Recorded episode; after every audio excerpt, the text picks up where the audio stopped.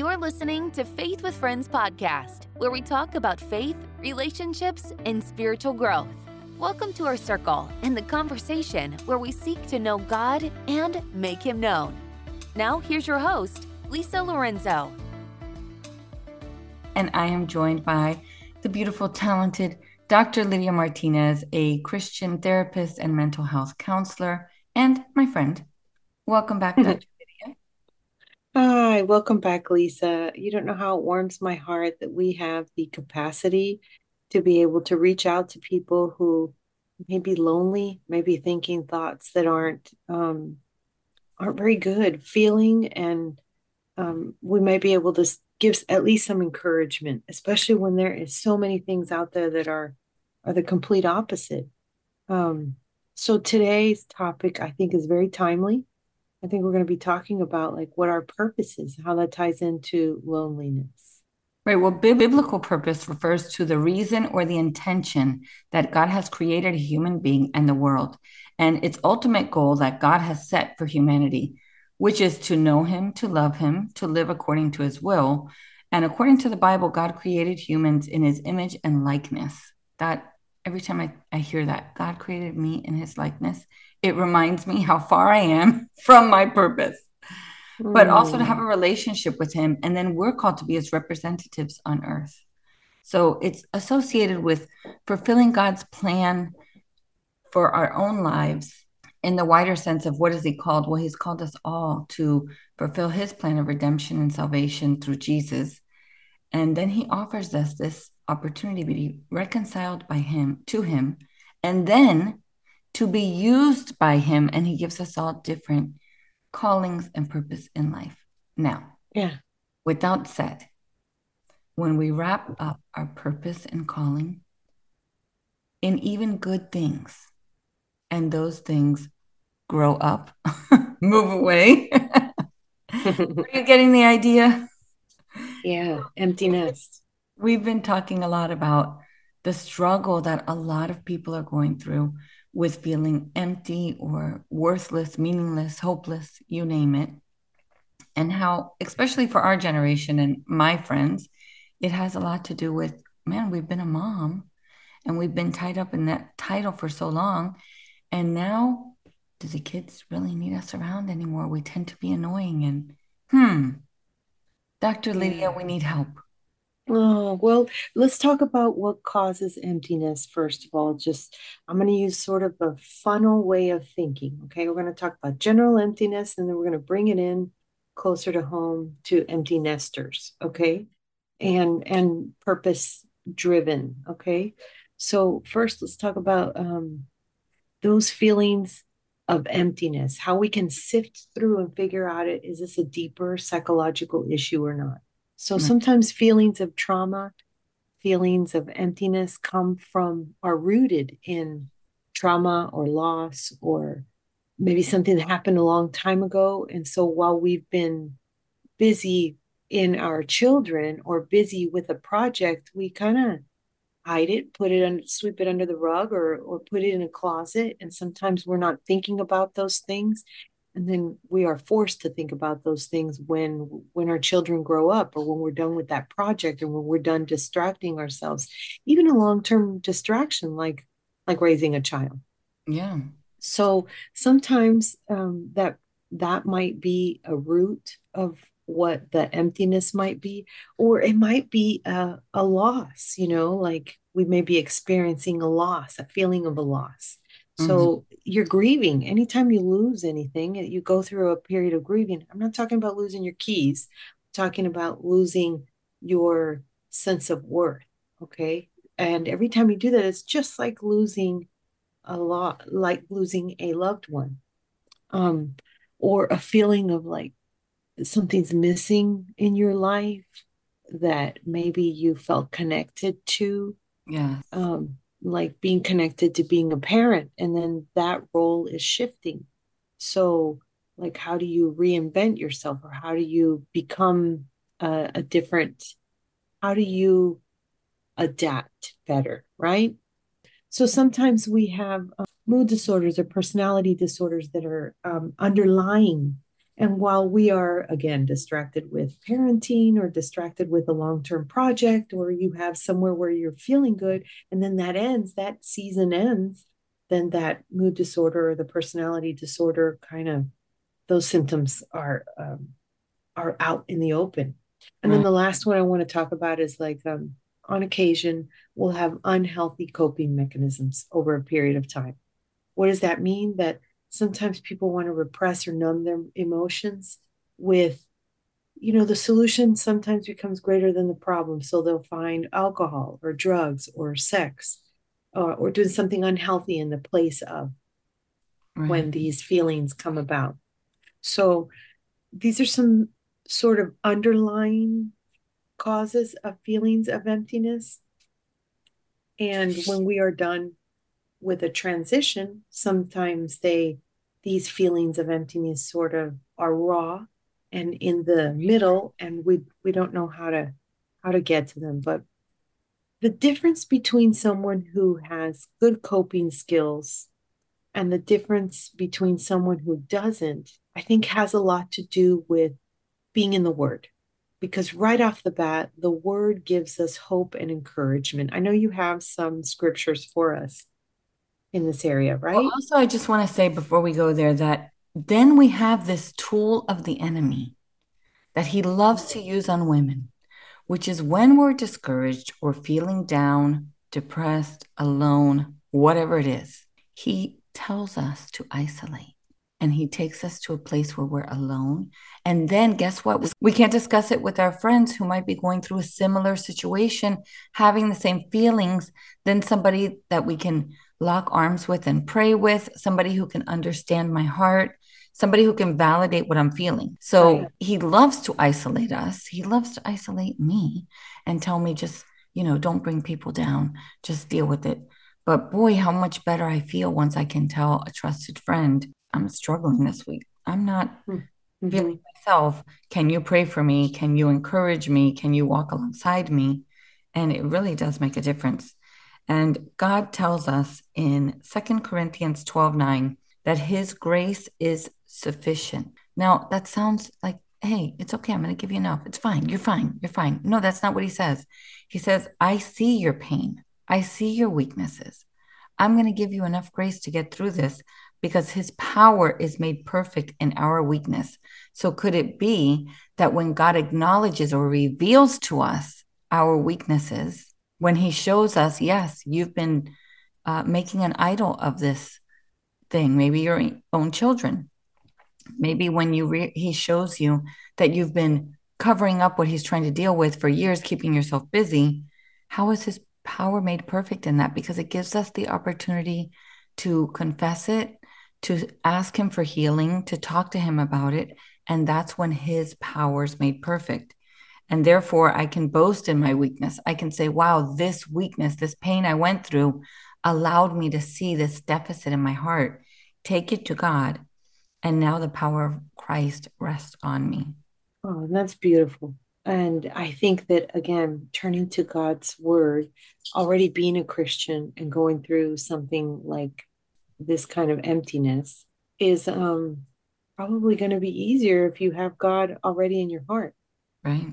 But for those people who don't have that relationship with God, it's also now a great opportunity to develop that relationship. So, Lisa, did you know that there really is a thing called empty nest syndrome? Yes, I did. Listen, and, um, my house is full, but yeah. every, you know, I have adult children, they're adults.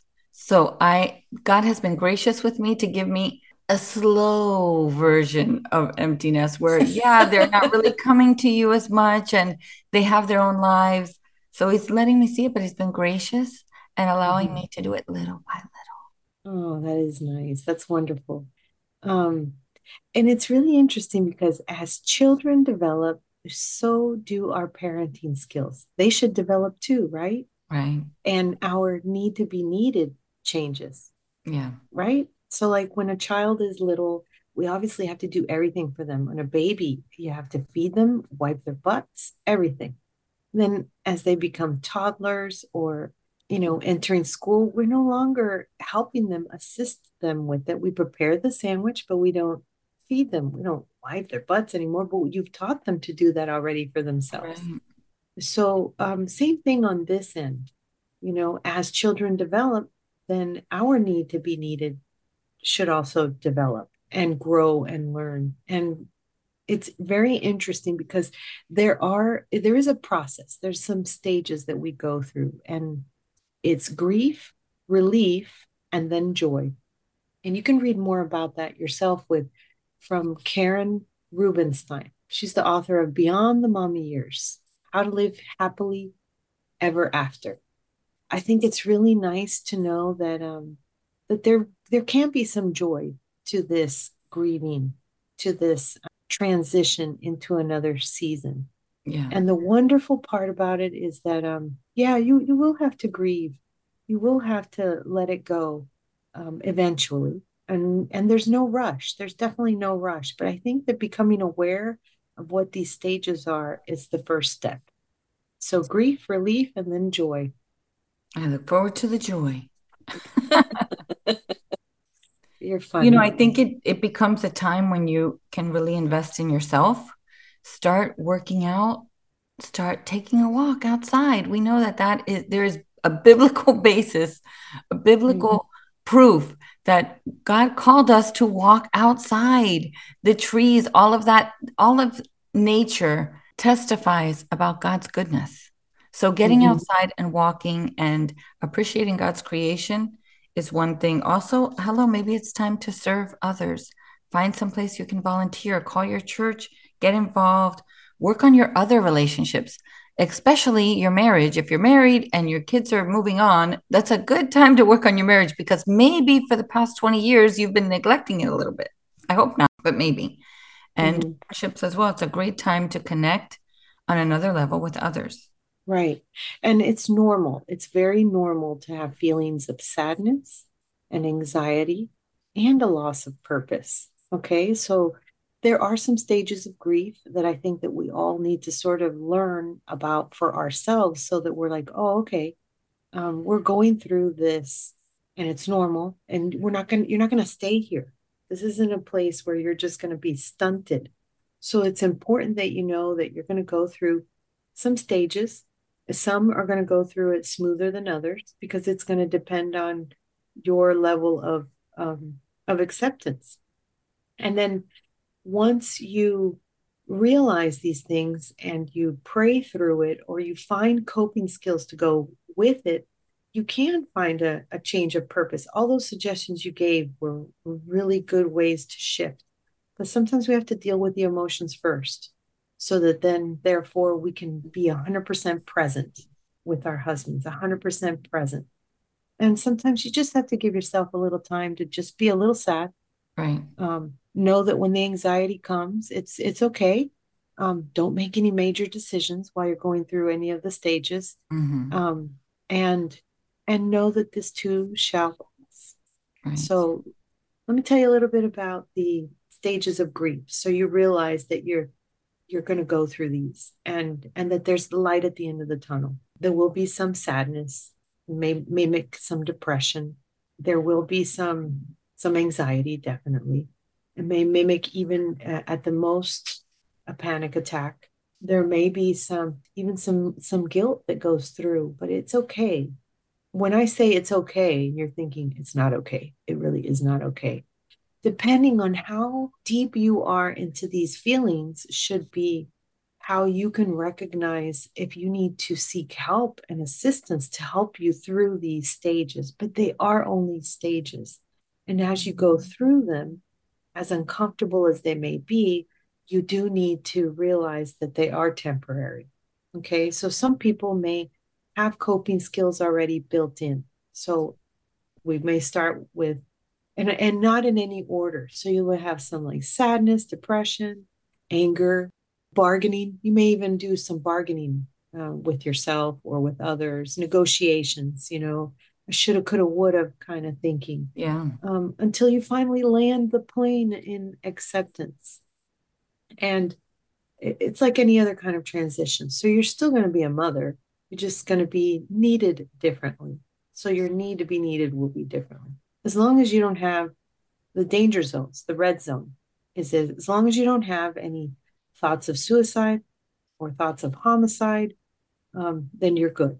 But if you're having any of those, uh, or you're having trouble getting out of bed, then then you really need to seek some professional counseling. Um, but outside of the red zones, at this point, we should have some coping skills. And you need to recognize what your triggers are so that you don't let yourself slide down that rabbit hole of those long, dark feelings. Right. I think one thing that I've learned is the challenging negative thoughts. So when a negative thought arrives, then challenge them with evidence based questions. For example, if someone is thinking, my kids don't need me anymore, so I'm useless, then ask a question like, is that really true? Do my kids not need me at all? Or is it just different? What evidence do I have to support that they no longer that thought? And are there other ways that I can be useful besides taking care of my kids? So just thinking outside of the box, questioning yourself, am I useless? No, I'm not useless. I just have a different use. And then finding that and practicing some self-compassion. Treat yourself the same kindness with the same kindness and understanding that you would offer to a friend that came to you with those same issues and setting new goals for yourself. What do I need to do now? What's next in my life? Maybe it's writing a book. Maybe it's, you know, volunteering at your church Maybe it's opening a Bible study and a prayer group for women going through the same thing in your community, in your own home, and then connecting with others, seeking new social and uh, social circles and support from the people around you. I think all of those are great suggestions. The important thing is to realize that while you're going through these feelings, that feelings come and go. And as you are learning about yourself or kind of rediscovering yourself, it's also important that you ground yourself. Do you know what I mean when I say ground yourself? You mean go outside and stand in the grass? That's very organically grounding yourself. Sure, sure, you could do that too. But there is um, grounding techniques that you can use to kind of bring yourself back to the reality. So you don't let your mind kind of run away with a, a thought down an irrational path that, that feels very uncomfortable and you don't know how to get out of it. So there are different grounding techniques. One of my favorite is to use your senses. It's um it's called the 54321 grounding technique. And you can use five things you see okay that sense around you four things you touch, three things you hear, two things you smell, and one thing you taste. You know what's nice about this is that it totally grounds you, brings you back to reality. This is a really good technique to use, grounding techniques, a grounding exercise, especially like if you're laying down, your mind is rambling, running around, and you just can't get that rest. Right. So sometimes you have to sort of distract your mind, and grounding exercises are excellent to help you to ground you, to help you to rest, so you can let your your body go through that process of winding down.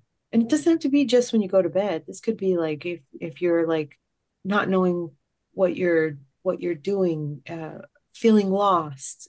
Go through the grounding techniques. Five things you see around you four things that you can touch around you, three things that you can hear, two things you can smell, and one thing you can taste. And let me tell you that once you kind of distract yourself from those ruminating thoughts, even that enough is enough to bring you physically in a place where you can relax.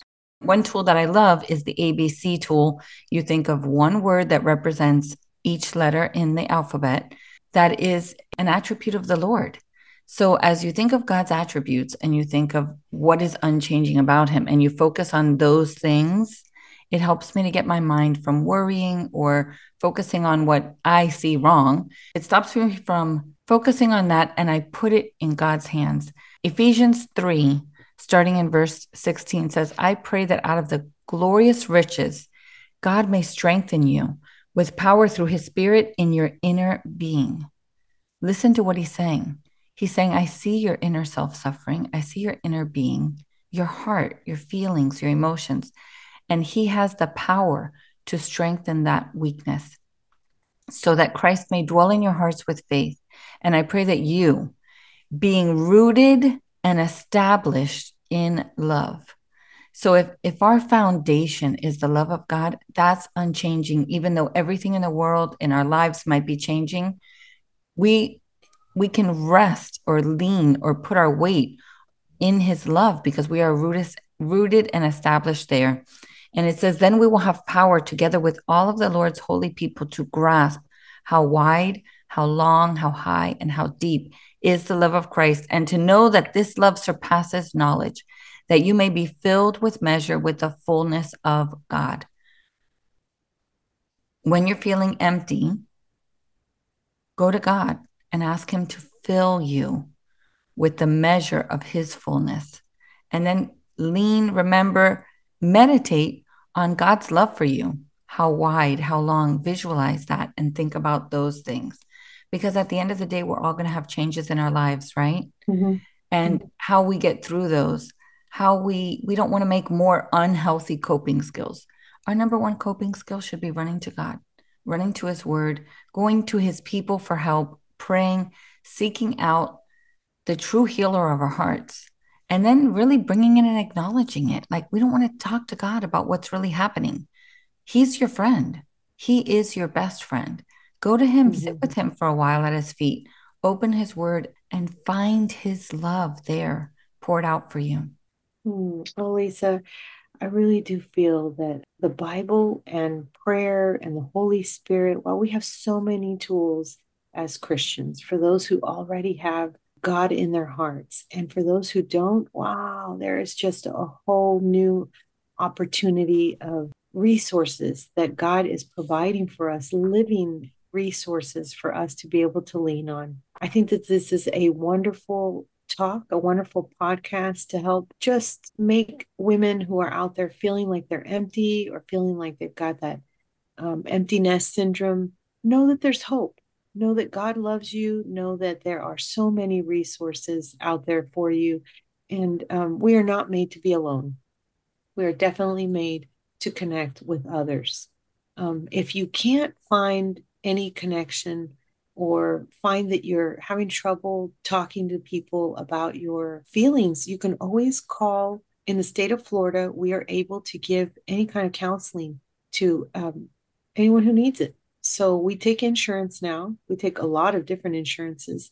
And I would love to be able to give you some of those services. I have some great therapists on board who are faith based. We pray with all of our accounts, with all of our clients. And um, if you need help, just reach out. Can I give that number here? Absolutely. And I'll also add that in our notes 786 565 6916. Thank you, Dr. Lydia. And I hope that if you're struggling today and you're feeling a little lost, a little useless, quote unquote, a little hopeless, that you will take a minute and use some of these techniques today. Don't wait till tomorrow. One thing I want to share with you in closing is you have something you can do today that will change your heart.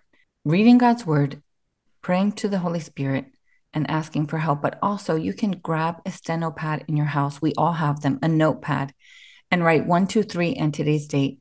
And I challenge you to find three things today that you are thankful for. And then I challenge you to do the same thing tomorrow. And if you don't know what to pray, just thank God for those three things. Express mm-hmm. to God, I'm thankful for one, two, and three. Cultivate an attitude of gratitude in your heart. Focus on what you have and not what you don't have, because we do have a God that gives and takes away, but we also have a God that is abounding in love and pours out his Holy Spirit on us. I want to thank you all for listening, and let's just close in a quick prayer. Thank you, Father God. Thank you for everything you do to take care of us, to provide for us. Thank you for this podcast. Thank you to that you have carved out the time for us to be able to get together and that you have weaved our relationships together for me and Lisa to be able to do this at this time in our lives. I pray that this podcast would be something that would help whoever is listening so that they find purpose, so that they find you, so that they would pray and that they would realize that the Holy Spirit is just eager to help them and provide them comfort, peace, and that joy. In Jesus' name I pray. Amen. Amen. Thank you for listening, friends. Until next time. Thanks for joining us for today's Faith with Friends podcast. We hope you will like and subscribe as we continue the conversation. Follow us on Instagram at Faith with Friends. If you enjoyed this podcast, would you forward to your friends so our circle will continue to grow?